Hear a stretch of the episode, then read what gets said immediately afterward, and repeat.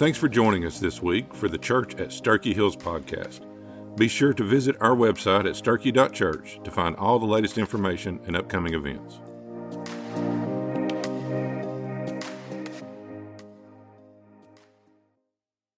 Amen. That's just one of the ministries that we are honored and blessed to be a part of uh, here at the church at Sterchi Hills, and that is our INCAS children in Kenya. And I would encourage you to prayerfully consider how God would uh, encourage your heart to be a part of that. Now, one thing that's kind of interesting to note anybody drink any coffee this morning from a coffee shop? Okay, just so you know, you're coloring outside the lines of Christianity today. This is embezzled coffee. It's, this is illegal. Contraband is what we're drinking, okay? And uh, because it costs $50 to send it over here, or you can you can stuff it in your used underwear in your luggage and bring it on over here. So I thought I'd encourage you with that fun fact. All right? And so it's an amazing ministry, it's uh, amazing people, it's an amazing land. Uh, Keith and Tanya are amazing, and it's so fun to go over there with them. And here's what's great about it uh, God saves souls. He's still in the business of saving people, and it's fun to be a part. Yeah, amen. It's fun to be a part of a ministry that uh, that just shares the gospel of Jesus and lets uh, Jesus. Uh, do what he does best, and that's to save souls. Uh, uh, we're so glad that you're here today. Tell the person next to you, you look good today. I know you needed to hear that. And uh, I want to just ladies, I want all my ladies, listen just a second. That sounded bad. That sounded a little creepy, all my ladies. Okay, all of the ladies in the church, you should have received a flyer today when you came in. Uh, a Day with Kendra Graham is the event, and uh, you want to be a part of that. I'm just telling you, she's awesome. This is Billy Graham's grandson's wife. How would you like to be known as that? Okay, Billy Graham's grandson's wife. That's who she is. She's an amazing speaker and uh, she'll bless you. I want to encourage you to be a part of that. So go by the Connection Center today and get your tickets. But I want you to buy a ticket for somebody else, maybe your mother, your daughter, your sister, your neighbor, your friend. Bring friends because this, this lady will speak into your life. She's that good, and you don't want to miss this. She's going to be here October 23rd, so come and be a part of that. I'm so glad you're here as we start this thing called Missions Month. And Missions Month is incredibly important because, uh, candidly, that's why we're here. If you are born again, if you're a child of God, if you're a believer and you've trusted Jesus with your life, you're a missionary and you can't run from that. Now you can ignore that, you can shuck it off, you can you know, you can not be obedient to it, but the truth is we're called to be missionaries. That's why Jesus has saved us. Now, when we say that, sometimes there's some confusion about what missions really is. And so, to boil it down, kind of the, uh, the baseline of what missions is, it's God's plan of inviting all people from all people groups into his forever family. That's it. It's God's plan for inviting all people from all people groups into his forever family. Man, that's just cool that God is that kind of God. and, that's why, that's what missions are. And, and that's why we're emphasizing missions during this month. Now, sometimes we get it a little sideways or we don't understand or unpack the, the, the wholeness of God's mission. And sometimes you'll hear regularly preached a message from Matthew about the Great Commission. Well, it's unfortunate that often that's where we stop. We feel like the mission commission is really boiled down to a couple of verses in the New Testament. And, and don't get me wrong, that's good enough. We're going to see that today, but it's bigger than that. In fact, the mission of God is bigger than you and I really know. It's bigger than we can even wrap our minds around, but we're going to stab at it today. We're going to try to unpack a little bit of, of the, the mission of God uh, bigger than what we know. Uh, it's the reason you hear often me refer to the Great Commission is because often it has become the Great Omission. We've dropped the C. No longer is it a commission, but it's an omission. We just don't do it. And it's the reason we see so much evil in our world today because we haven't done well making the name of Jesus great in our world. so I want you to know today that God has called you, if He saved you, to be a missionary. Tell the person next to you, you're on mission. Now, sometimes when we think of mission, we think of missionaries, we think of uh, uh, ministries around the world, and it includes that. But I want you to understand missions begins in your own home, in your own life. Uh, you can never change another life until your life has been changed. You can never share what you don't possess, what you don't have. And so we've got to really get serious about okay, am I a child of God? Is Jesus truly the Lord of my life? And if so, then I need to be sharing this great truth to a lost and dying world. And so let's dive into this thing. The mission is bigger than you know on the back of your worship guide. And let's go back in time to, to get to a place where we need to be. So we're going to go back about 2,000 years, and Jesus has just been crucified. Jesus has then been resurrected from the dead on the third day. Jesus is a walking around on the earth, revealing the fact that he's alive and that he's God. He's sharing that with his followers. And so in the New Testament, there's recorded about 11 occurrences where Jesus shows up to speak to his disciples and to people in his, uh, in his day. On one of those occasions, he finds himself standing before his disciples and about 500 other followers, and they are there because they were invited to uh, be at this particular place. And so on this particular date, he shares with them and gives them this command, this what we call the Great Commission. And so the Great Commission, we're going to begin in Matthew 28. So we've gone back 2,000 years. Jesus has resurrected from the dead. He's speaking to his followers, he's encouraging them and challenging them. He's going to hang out for 40 days and then he's going to ascend to heaven. 10 days after he ascends, the Holy Spirit on the 50th day, which is Pentecost, the Holy Spirit will show up and, and, and fill his followers. And they will then be ready to be obedient to this commission that Jesus gives. So, what is it? Here, here it is. In verse 16 of Matthew 28, we begin. It says, But the 11 disciples proceeded to Galilee to the mountain that which was designated, which Jesus had designated to them. Pause right there. The, the beginning of missions must begin in obedience. You see, these people had showed up in a designated place. Jesus said, Meet me there, and they showed up. Sometimes we don't experience the fullness and the fruit of the mission that God has called us to simply because we're in disobedience. Sometimes it's as simple as not being where it is we're supposed to be. Amen. Sunday mornings come. Sometimes God wants to use you right here in this place as a missionary to be encouraged and challenged for the coming week. But we miss the opportunity to be in obedience in the place where God has called us, and we've just put an X in the, in the box that says, I don't want to be a missionary this week. And so it begins in obedience, in being where it is God wants us to be. Verse 17 now goes on, it says, And when they saw him, when they saw Jesus, they worshiped him. Watch this. But some were doubtful. It's encouraging to know that even in the first, one of the first gatherings of a group of people standing before the resurrected Jesus, there were people like in here today who came with their worship suit on. I mean, they came to get the worship on. I'm, when the singing starts, man, I'm worshiping Jesus because he has radically changed me and changed my eternal destiny from hell to heaven. So I'm going to worship him for the greatness of who he is. But yet there's others, just like 2,000 years ago, who came doubting a little bit, came to kind kind of spectate, to check it all out, just to investigate a little bit. See, that's not new. That's not new. But it's into that context of people who are there to worship him who say, That's him. Man, that's the resurrected Christ. I saw him die. He's alive. He's God. And then there's others saying, man, that story is so hard to believe, but it looks like maybe he was dead and it looks like maybe now he's alive. So I'm going to come and check out, see what he has to say. It's into that context that Jesus begins to speak. And this is what he says. Verse 18 through 20, he says, And Jesus came up and he said to them, All authority in heaven and on earth has been given to me. He says, Therefore, go make disciples of all nations, baptizing them in the name of the Father and the Son and the Holy Spirit, teaching them to obey everything I have commanded you, and remember, I am with you always to the end of the age. That is what we call the Great Commission. This is where Jesus spoke to his immediate followers and to us today, 2,000 years ago. And he says, This is what I want you to live for. This is what I want your life to look like in the world where you live. And so we're going to unpack this a little bit because it's bigger than we know. I've learned some things this week, and you probably, all of you probably know it. You won't learn anything, but I just want to remind you. The first thing is number one on the back of your worship guide is this all authority is the author. All authority is the author. Verse 18, he said this, and Jesus came and said, All authority in heaven and on earth has been given to me. Now, I want to unpack this a little bit because this is going to come, this is going to uh, come up again. He says, All. Everybody say all.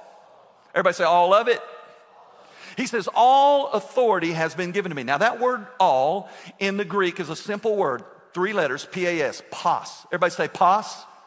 Y'all just spoke in Greek. You feel a little Greeky this morning? All right?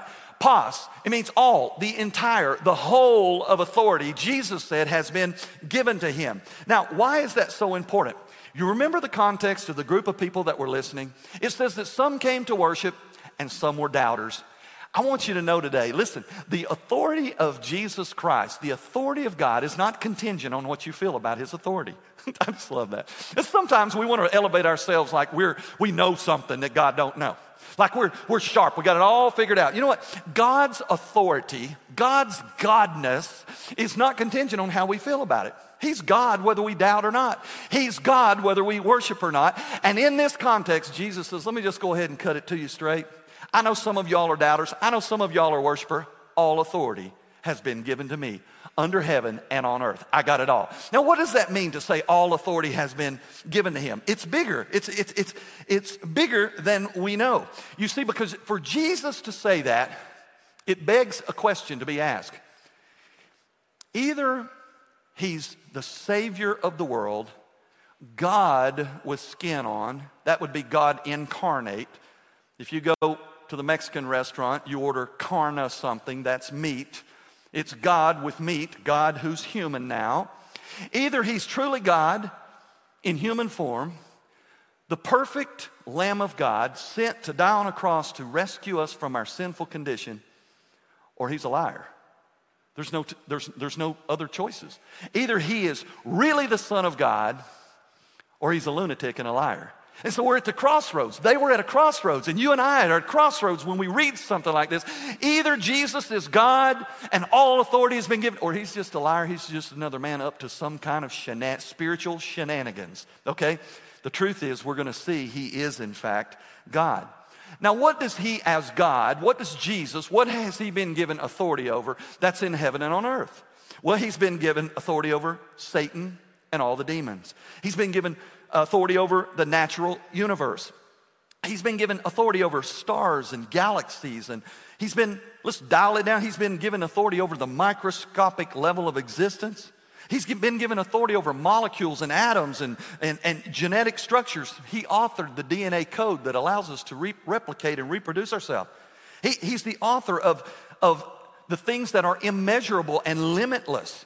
He, there's nothing in space, there's nothing in heaven or on earth uh, that ever threatens him, that ever brings into real question his authority. He's over it all, all nations, all governments, all armies, all weapons, all weapons. Listen, the breath that you're getting ready to suck into your lungs, he has authority over that.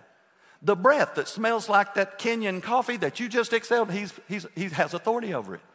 The next beat of your heart, he has authority to allow that or to take it away.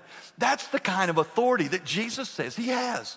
All pos, entire and whole authority, Jesus says, been given to me, regardless of why you came. That's why I'm here, and that's who I am. So he has all authority, and he gives the Great Commission. In it, he's saying, All authority has authored this mission. All authority is empowering the mission that I'm authoring. All authority will com- complete the mission with or without you. And all authority is the one who is commanding you to be on mission for Him. Amen? He's a big Savior, bigger than we know, and His mission is great like that. Number two, all nations are the audience. All nations are the audience of the commission. Verse 19 says, Go therefore and make disciples of all nations, baptizing them in the name of the Father and the Son and the Holy Spirit. Here it is again. He says, All nations. Anybody want to guess what the Greek word for all is? Pos. Once again, it's entire, whole, and complete. This is beautiful. Jesus didn't come to save those immediately, immediate followers in, of the New Testament in the Holy Land 2,000 years ago. He came to complete a mission from God to reach the world. To reach the world. It means, in, in the Greek, that phrase that says all nations is pos ho ethnos. You know what that means? This is really cool. Pos ho ethnos. It means all of the ethnicity of the world. All and every entire whole ethnic group in the world. Jesus says, I, I want you to go to every people group on that rock that you're flying through the sky on, I want you to take my name to them. That's encouraging. You know why that's encouraging? Because 2,000 years ago, you weren't here and I wasn't here, and this place wasn't here, America wasn't here, right? And Jesus came and he died on a cross on that hill in, uh, called Golgotha. And he rose from the dead and he ascended back to heaven 2,000 years ago, right there in that geographic area that we call the Holy Land. 2,000 years ago, we're way over here in Knoxville. okay?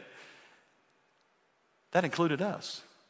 When he did that, he, he did it for every group of people, which would include you. The reason you're saved today, if you're saved, is because Jesus' commission was given to reach all people, all ethnic group of the whole world. And that's why we're here. And so so now we're supposed to introduce them to Jesus, make Jesus' name great. But then he goes on and he says, I want you to baptize them. I, I, want you to have them to be under the mark, under the symbol that they are a child of God. I want you to immerse them, baptizo, in water, which is a picture of their old death. Their old person is dead, just like Jesus died. He was put in the tomb. You're being put in a water tomb. You're going to be raised up to newness of life. It's a picture of the old self has been buried, and now there's a new you in Jesus' name who has emerged like a butterfly out of a cocoon. Yeah, I got that word for some of y'all that were here. Cocoon just jumped right out there. I didn't have to ask for any help. Now, he says, This is what I'm here. Now, we live in a world, rightfully so, that screams for ethnic equality, for social injustice, for all of that. And it's a war in the whole world. It's, it's been going on for years, it's not new. I want everybody to know are you ready? If you are a child of God, you emphatically must love all people groups of the whole world. You can't pick and choose who it is you're going to love. You love everybody. Why? Because God loves everybody and because God sent Jesus to die for everybody. So we have to be in love like Jesus is in love with the whole world, regardless of ethnicity, regardless of race, regardless of socioeconomic class, regardless of any situation or characteristic. We have been called to love and to share Jesus because Jesus died for us all. Now, here's the cool part about it. I was thinking about the fact that he's say he wants to save the whole world or every uh, he's inviting all these different people from all these people groups into his forever family. And i got to thinking about the forever family of god. Billions of people right? Over the years okay? And still years left because we're still here. How boring would it be if in heaven there were like 20 billion Pastor Joels. Oh, thank you. You shut up. I shudder to think if it was several billion of you. The truth is, it would be boring. God's not a boring God. We talked about that last week. You know, we go to heaven, we're going to gain some weight, wear a diaper, and play a harp on a cloud. That's stupid. We ain't doing that. We're not doing that. It's not in the Bible, okay? Heaven is amazing because God is amazing. Look at what he's created here in the, the, diversity of us. We learned a Greek word a couple weeks ago, poikilos, the variegated, the, the, the assortedness of God. We're all like snowflakes, we're all different. And I'm glad. And in heaven, heaven is going to be like looking at a stained glass window that's just assorted fragments that ultimately paints a picture of the glory of God. I just love that that in heaven there's going to be Asian people and African people and European people and American people, and we just all going to be having a good, good time in heaven in Jesus' name. And it's going to be amazing. It's, it's, it's, it's going to be amazing. And maybe you hadn't sunk your teeth into that, but let me tell you something. When you get older and you start watching friends of yours die and you realize death is imminent, it's coming, because it's coming for all of us, but as you get older, you realize it's coming sooner than it used to be. And when you realize that, all of a sudden you start thinking about heaven. And when you get excited about heaven, it makes the, the hurts and the hangups and the hiccups and the woes of this world become okay because we know in the end we win and we have it better on the other side. And it's going to be beautiful because it's going to be a tapestry of all of the creative nature of God. Now, watch this. And every bit of that he put in place in two human beings, Adam and Eve. Adam and Eve, Adam and Eve had the DNA genetic code that would fill this world with diversity. Isn't that beautiful? It's so cool. You start hating on groups of people, you can take that up with God because you got a problem. It's a sin problem, is what it is. It's not a race problem, it's not a hate problem, it's a sin problem. We love because we're all children, uh, we're all people who God has created that He wants to adopt and call His children.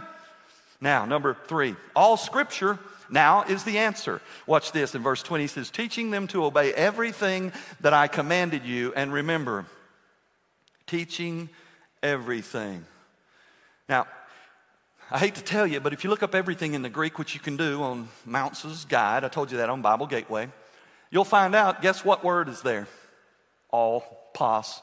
Once again, the vastness of the commission is inclusive. He says, now you want to know what, you want to know what, what's going to change their life once they meet Jesus. You want to know how they're going to know how to live their life once Jesus enters it. He says, you're going to teach them to obey all of it. Everything that this book has Old Testament, New Testament, Scripture, the authority of the infallible, inerrant, eternal Word of God, you're going to teach it to those who have received all authority into their life and they're going to live a life that's full and complete and abundant and blessed. You want to know why sometimes the Christian community doesn't look full and complete and abundant and blessed? You ready? This isn't in it. I want you to know, Christian, if you follow Jesus, you got to be in this book. Not just on Sunday morning, it has to saturate your life. And when that happens, the Holy Spirit will bless you and you'll experience life like it is truly supposed to be. All scripture is the answer. And Jesus was saying that there ain't no partial truth, it's not a buffet truth. You know, part of the problem is we've taken the Word of God through the years, and what we want to do is, is treat it like silly putty. We want to manipulate it and squeeze it and mash it and make a round uh, peg go into a square hole. And we'll force it and we'll shave it and cut it and scratch it and mess it up. Finally, we'll get it in there so it'll make us happy. The scripture is not given to make you happy, the scripture is given to make you holy. And when we become holy, we're, we're going to experience the life that He gave, that the life that He encourages for us through His Word. It, it, for 2,000 years, the New Testament has survived. Now, people argue about it, they have debates about it, they don't all believe the same thing about it. But it's not because the word has changed, it's because we often don't like what it has to say to our life. And so it never changes, it never morphs. It is the, this is not a document. It's not a, just a letter that was penned by man. Scripture says in Timothy, says, this is the theopneustos, this is the breath of God. This is the word of a living God, authored and given to you and to me for us to live our life by. Number four, all time is the age that the commission is for. He finishes up this passage, the Great Commission, he says, Remember, I am with you always to the end of the age. Guess what word in the Greek we get always from? Huh, pos. Everybody say pos. All, the entire, the whole. The word is pos ho hemera, all of the days. Jesus says, Listen, I have authority. I'm telling you how to live, and I am going to be with you all of your days. And he says, and to the end of the age. The end of the age, we get our word eons. For eons of time, Jesus said, I'm still going to be the same Jesus. I'm still going to be all authority. I'm going to still be God, and I'm still going to be madly in love with you because I created you and died to rescue you, to call you my own. That's good. He says, I am there for you. So, how true, how accurate is what he said? He says, I'm, remember, I'm going to be with you for all your days. And I'm going to still be Jesus for the ages. How accurate is that? We showed a video of uh, Keith and Tanya and the ministry God is using them for, uh, Nkai's children in Kenya. And, and I think in Keith's testimony, he said thousands of people had made professions of faith in Jesus. That's not an embellishment, that's not an overstatement. In fact, I would encourage you, if, if, you, if you can, to prayerfully consider that God would send you over there. It'll change the way you love people, it'll change the way you share your testimony. Sometimes in America, for those of us who have an evangelistic fervor, we want to share the gospel, we want to see people saved, and man, it just seems to fall on deaf, deaf ears. But it's not deaf ears, it's calloused ears. They've heard the story before. Yeah, I've heard it before, I'm not interested. Yeah, I tried that out. What, you didn't try Jesus out, you silly. You try him, he'll smoke you, okay? That's the way that works. So what they do is we get, t- it's, it kind of, we preach and we teach and we share a testimony, and it just doesn't have an impact. And then you get on an airplane, you fly to Kenya. You get off an airplane, you, they take you, they put you on some kind of a four wheel drive, and they shake your insides out. And they take you to some place you've never seen before, and just the landscape will blow you away. Just the landscape. It's unbelievable, in, indescribable. And then you get there, and you're out in a village, and Keith gets out and says, uh, uh, we like to, for everybody to come together. We like to share the story of God among His people. Translator tells them, and they all come out there, and they've got all their their apparel on. I mean, they're they're they're they're there. That's who they are, and they sit around, and you share a story cloth, which is a picture version, several pictures of the story of God, the Bible, and you get to the place where you tell the story of Jesus coming to this world to die on a cross for the sin to save them. And you say, Would anybody like to receive God's gift of grace in your life today? All of them? Because they never heard it before. And they know. You see, the truth always cuts through all lies. If you intently listen, listen, searching for truth, it cuts through the noise. It cuts through the cloud and the fog. And the, the truth shows up in story form, and they know it. And the Spirit of God speaks to their soul, and they receive it. And what Keith and Tanya said, thousands by thousands, they just receive it. Uh, what would cause a dentist and his wife, who helps him in the dental office, choose to travel to Africa several times a year and invest the largest part of their resources, probably, to a ministry on the other side of the planet? Are you ready? That. That. Watching God change lives speaking the truth of God into a heart who's never heard real truth, who have never probably heard the name Jesus, and watching their lives transform. I've shared this story about we took a baptistry over there, a portable baptistry.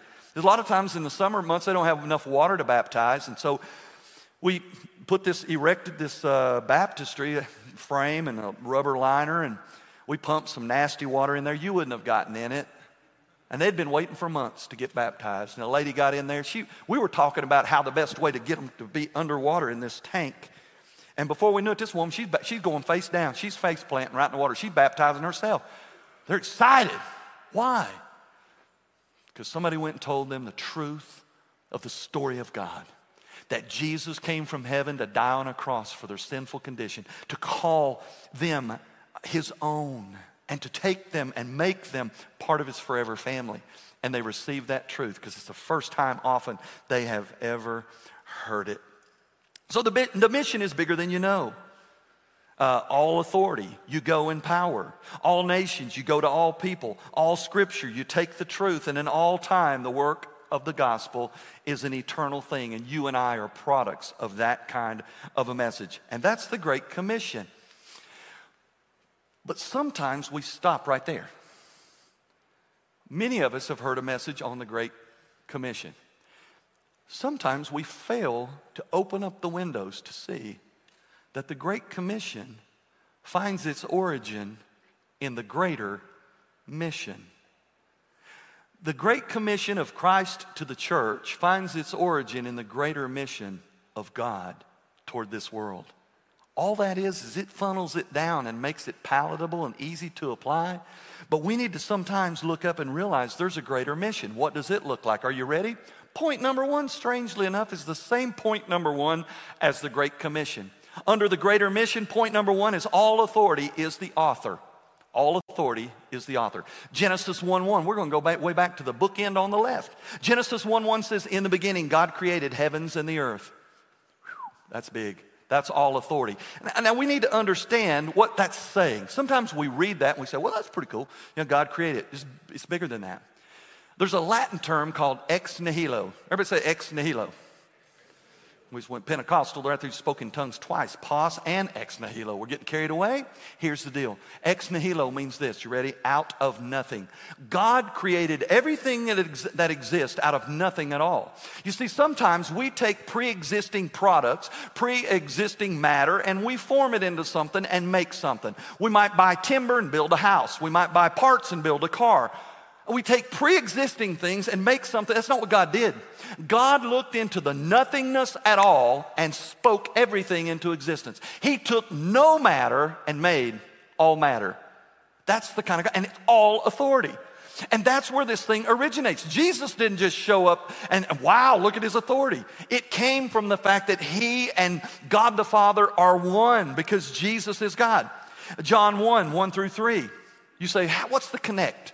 Between Genesis 1 1 and Jesus in the New Testament. it's intimately connected. Watch this in John, the Gospel, chapter 1, verses 1, verse 1 says, In the beginning was the Word, and the Word was with God, and the Word was fully God, and the Word was with God in the beginning. Now, watch this in verse 3. It changes, it moves from a, an inanimate object called the Word to a personality. This is verse 3 and all things were created by Him and apart from him, not one thing was created that has been created. It moved from the Word. Jesus is the Word. Jesus is the Word of God made flesh. Now, you say, well, how are you so sure about that? You keep reading in John, you'll get up to 11 and 14, and you'll read this. It says, and uh, it says, and the Word became flesh, and we beheld the glory of the only begotten of the Father. Jesus was God's word. Jesus was God. The, the mission, the commission finds its origin in the mission of God. And its power comes from the authority that has existed since everything we know was created. Now, now we need to think about this because sometimes when we start unpacking that and diving into that a little bit, you're saying, okay, so you're saying God created everything out of nothing? Yeah. And you're saying God knows all things, yeah? So he's sovereign, he's all he's omnipotent, he's all power, he's omniscient, he's all science or all, all knowledge, yeah, and he's all present, so he's got all that in his bag. Yeah, that's true. That's true. Well, then if that's the case, why didn't he just not create the enemy? Wouldn't that have been a win? Put that in the win column? Because if he wouldn't have created the enemy, Satan, Adam and Eve wouldn't have been tempted. And if they wouldn't have been tempted, they wouldn't have fallen. If they wouldn't have fallen, they wouldn't have died. And if they wouldn't have died, we wouldn't be dying and we wouldn't be under the curse and we wouldn't have all the hurts and pains and setbacks that we have in this life and the sorrow and, the, and, and we wouldn't have any of that. So why did he do that? Are you ready? There's an answer to that question. God did know at creation that Satan would show up. God did know that Satan would tempt Adam and Eve. God did know that Adam and Eve would fall to that sin. God did know that they would begin to die. God did know that because of their death, death would transfer as a curse into all mankind. God knew all of that. Well, then why did he do it? Are you ready? God did not create robots to love him. God created mankind to choose him. Had he never given the, them the opportunity to fail, he could never have come to die to redeem them. You know what gives God the greatest glory? Is when one of his mosaics in this world hears the good gospel of Jesus, responds to it in faith, believes in the story of Jesus dying for them and raising from the dead and offering them life. And that's, that person that was, had an eternal destiny called hell has been transferred to a place where now their destiny forever has changed to heaven. When that person begins to worship God, That's where God gets his glory. No glory if he forces you to love him. No glory if he forces you to worship him. The glory comes when you realize he died to rescue you from you so he could spend eternity with you forever. That is sweet. That's an amen wow factor right there. Six of us get it. Now, now, let me tell you what that looks like in our world. I have three amazing grandchildren. I know you have grandchildren. Mine are not like you, mine are perfect. And here, here's what's amazing about them they think their popo, who is me, is the coolest guy on the planet. And if you tell them different, I will kick you out of the church. Because I got them convinced. And it drives Kendra nuts. Now, sometimes they migrate over to her. They do. But they come back. And here's what they say I hear it all the time. I hear it out of the older two because they're talking. I see it in the little one because, she, because uh, he just hollers at me, Popo, Oh, Popo, all time. And I shared in the early service that Judson and Juliana, out of nowhere on a regular basis, absolutely unprovoked, they say, Popo, I love you. I'm like, man, heart just swells up. I said, man, I love you too. And I shared that in the early service. Jesus is my witness. Juliana, who's three, walked in the front door right there, came right up to me. Hey, Popo. I said, That's a beautiful dress you got. She spinned around there, and I picked her up, and she said, I love you, Popo. Now, watch this. It's the sweetest thing on the planet. It's the sweetest thing in the world. Kendra, is it not? I, it wouldn't be the same if I said, Hey, Juliana, come here. Tell me you love me, or I'm going to whack you with this book. now, I could do that. I could train her to where all I had to do is pick it up, look at her. I love you, Papa. It wouldn't be the same. Wouldn't be the same. Unprovoked, from the depth of her heart, she said, I, I love you, Papa. That's what God did. That's what the mission's all about. The mission is about God reaching from heaven into the people groups of the world, inviting them into his forever family. How beautiful is that? And the greater part of that is for some reason he saw fit to include you and me in that equation, changing the dimension of heaven and hell. Number two, all nations are the audience of the greater mission. In Genesis 12, 1 through 3, it says, Now the Lord said to Abram, Go out from your country, your relatives, and your father's household to the land that I will show you. Then I will make you a great nation, and I will bless you, and I will make your name great, so that you will exemplify divine blessing. He says, I will bless those who bless you, but the one who treats you lightly, I must curse. I'm going to pause right there. Now, let me back up. How did we get to this, to this narrative? Where this guy named Abram shows up and God speaks to him. God had created mankind, they rebelled in Noah's day. God picked Noah and his family, said, Build me a boat for the next hundred years. They're going to make fun of you. You just preach righteousness, and then I'm going to cause it to rain. I'm going to open up the ground. Water's going to come out. I'm going to drop the canopy. Water's going to fall down, flood the earth, and wipe it all out. But I'm going to save you and the animals that I'm going to put on the boat. And so they do that, and, and, and, and, and mankind starts all over again. Well, as mankind does, they got to a place where they thought, you know what? Let's build a tower to heaven so we can make a great name for ourselves. You ready? God is not interested in you and your great name. God is interested in him and his great name and you making his name greater. And so this was not about God's name being great. This was about a great name for themselves. So God came down to where they were building this Tower of Babel, which is a real place. They know where the real found, they found the real foundation. And he scattered them and made them speak different languages so they couldn't communicate. That's where we get the word babble. So ain't making sense, they're babbling. And so they scattered the people. Now, once they all got scattered and once they're all speaking different languages, God in His sovereignty picked one people group to introduce Himself to all people groups through. And He chose the Hebrew people. He chose what would ultimately become Israel, the Jewish people. He chose a guy an ordinary man whose name was Abram, who would be faithful. And he came to Abram, he says, Listen, I need you. He spoke to him. He gave him, he told him that he was going to move him. He said, I'm going to bless you. All you have to do is be obedient, and I'm going to use you. Now, watch this. He took Abram and he made a nation so the world would see God through them. What was his mission? Why would he do all that? In verse 3, he finishes that verse. He says, I'm going to bless those who bless you, but the one who treats you lightly, I must curse. Why? So that all the families of the earth may receive blessing through you. Do you know what that blessing through you is? The Messiah. Jesus would come as a product through his lineage because he was faithful. God would send Jesus of himself from heaven to earth through the family line of Abram. Why? Because the greater mission is God looking at all people from all people groups and desiring to invite them in to his forever family. Next, all scripture again is the answer. All scripture, just like the Great Commission, all scripture in the greater mission of God is the answer. Deuteronomy chapter 4, verses 5 through 8. It says, Look, I have taught you the statutes and ordinances just as the Lord my God told me to do, so that you might carry them out in the land you are about to enter and possess. So be sure to do them. Tell the person next to you, you got to do them. There's a reason why God wants you to be obedient to His word. Uh, okay? There's a reason for that. It's not just because He has authority and He wants to force you to, to, to conform. There's a reason.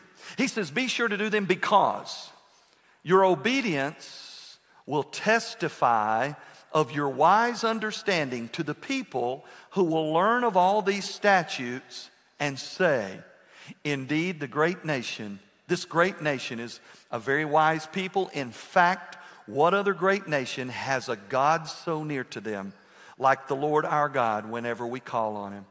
And what other great nation has statutes and ordinances as just as this whole law that I'm about to share with you today? The greater mission is demonstrated in our obedience to the greatness of His Word. God shows the world that He's great when He changes your life from one of rebellion to one of obedience. The, the more your life subscribes to this book, the more your life testifies to the greatness of God and the power of Jesus in your life. It's still the answer. This book is still the answer to all the questions of life. I'm not going to say all of the problems in life are because we didn't align ourselves well with Scripture, but I will say this many, many, many, many, many, close to most, of our troubles in this world and in this life are a product of our disobedient, disobedience to this book. Much of our relational problem can go be taken back to disobedience to this book. Much of our financial troubles in the world can be taken back to disobedience to this book. Much of the uh, premature death in this life can be taken back to disobedience to this book. Much of the crime, much of the uh, tragedy in this world can be taken back to disobedience to this book. Now, one day in heaven, everybody conforms to this book.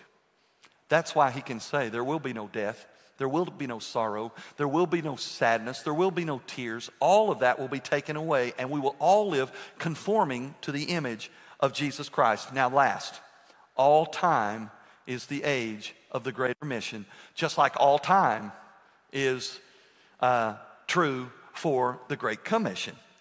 Genesis 12, when God told Abraham that all the families of the earth would be blessed through his offspring, and it goes down all the way, you can track it, trace it, all the way through the Bible Old Testament, New Testament. And it lands in Revelation chapter 5. And this is what the Revelator sees in heaven, what it's going to look like in the end.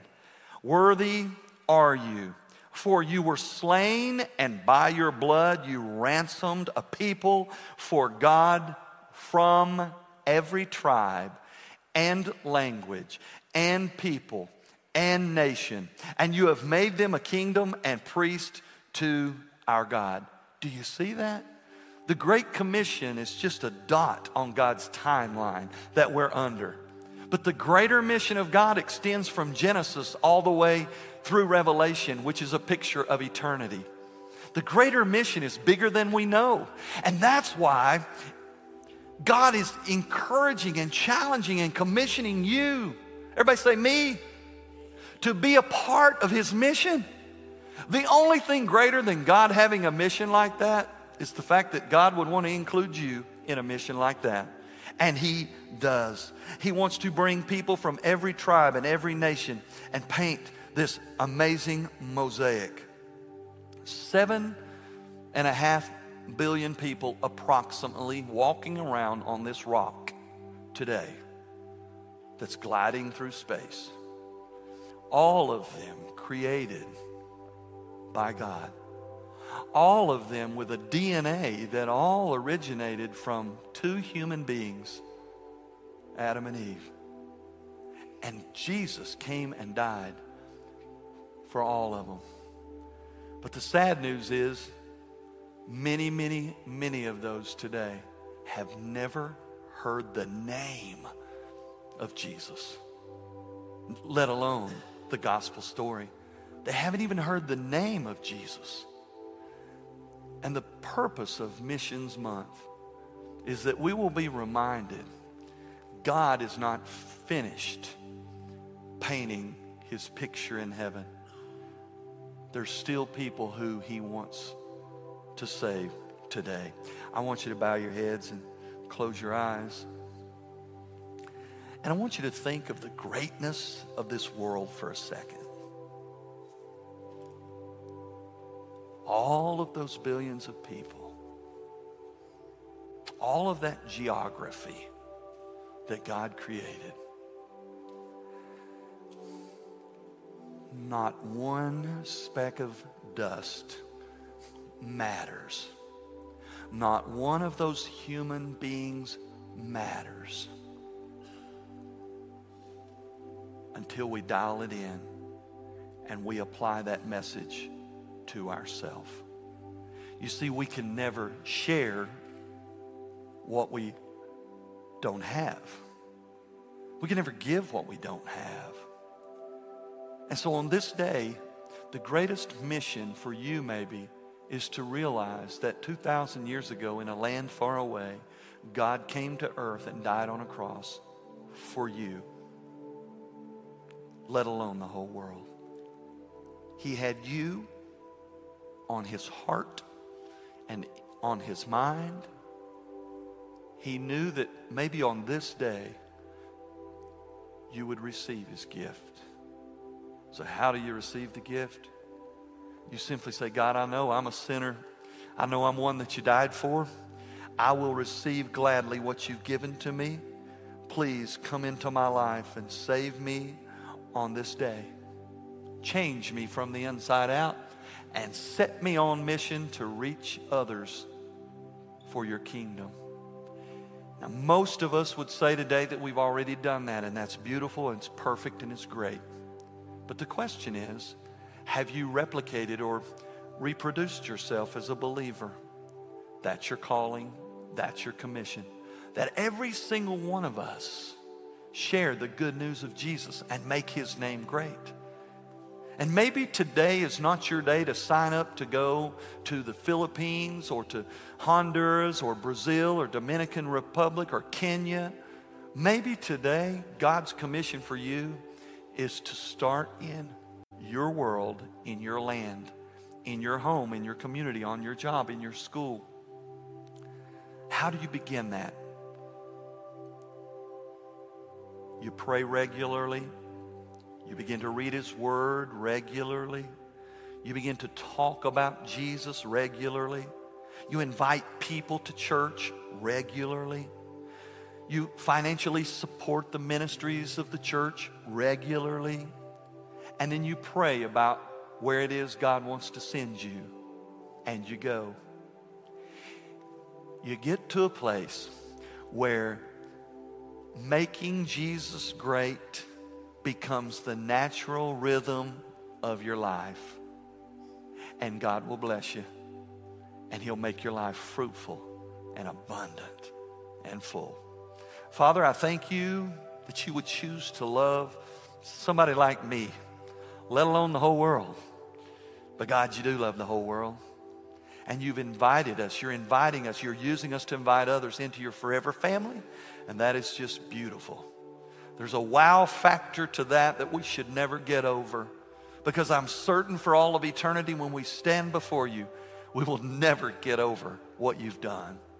So let that begin now. And God, help us have a, a, fervor.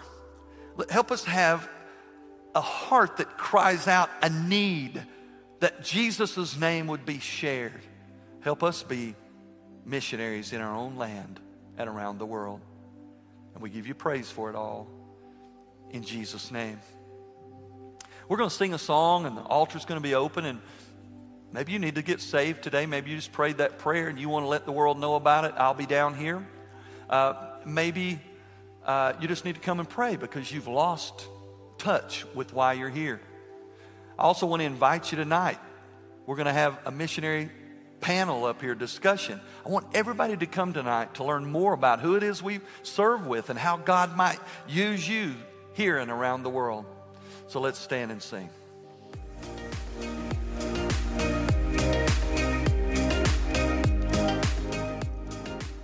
We hope that God spoke to you through this message. If you enjoyed the message, be sure to subscribe to our weekly podcast and visit our website at sterchi.church to find all the latest information and upcoming events. Be sure to join us again next week. Until then, may God bless you.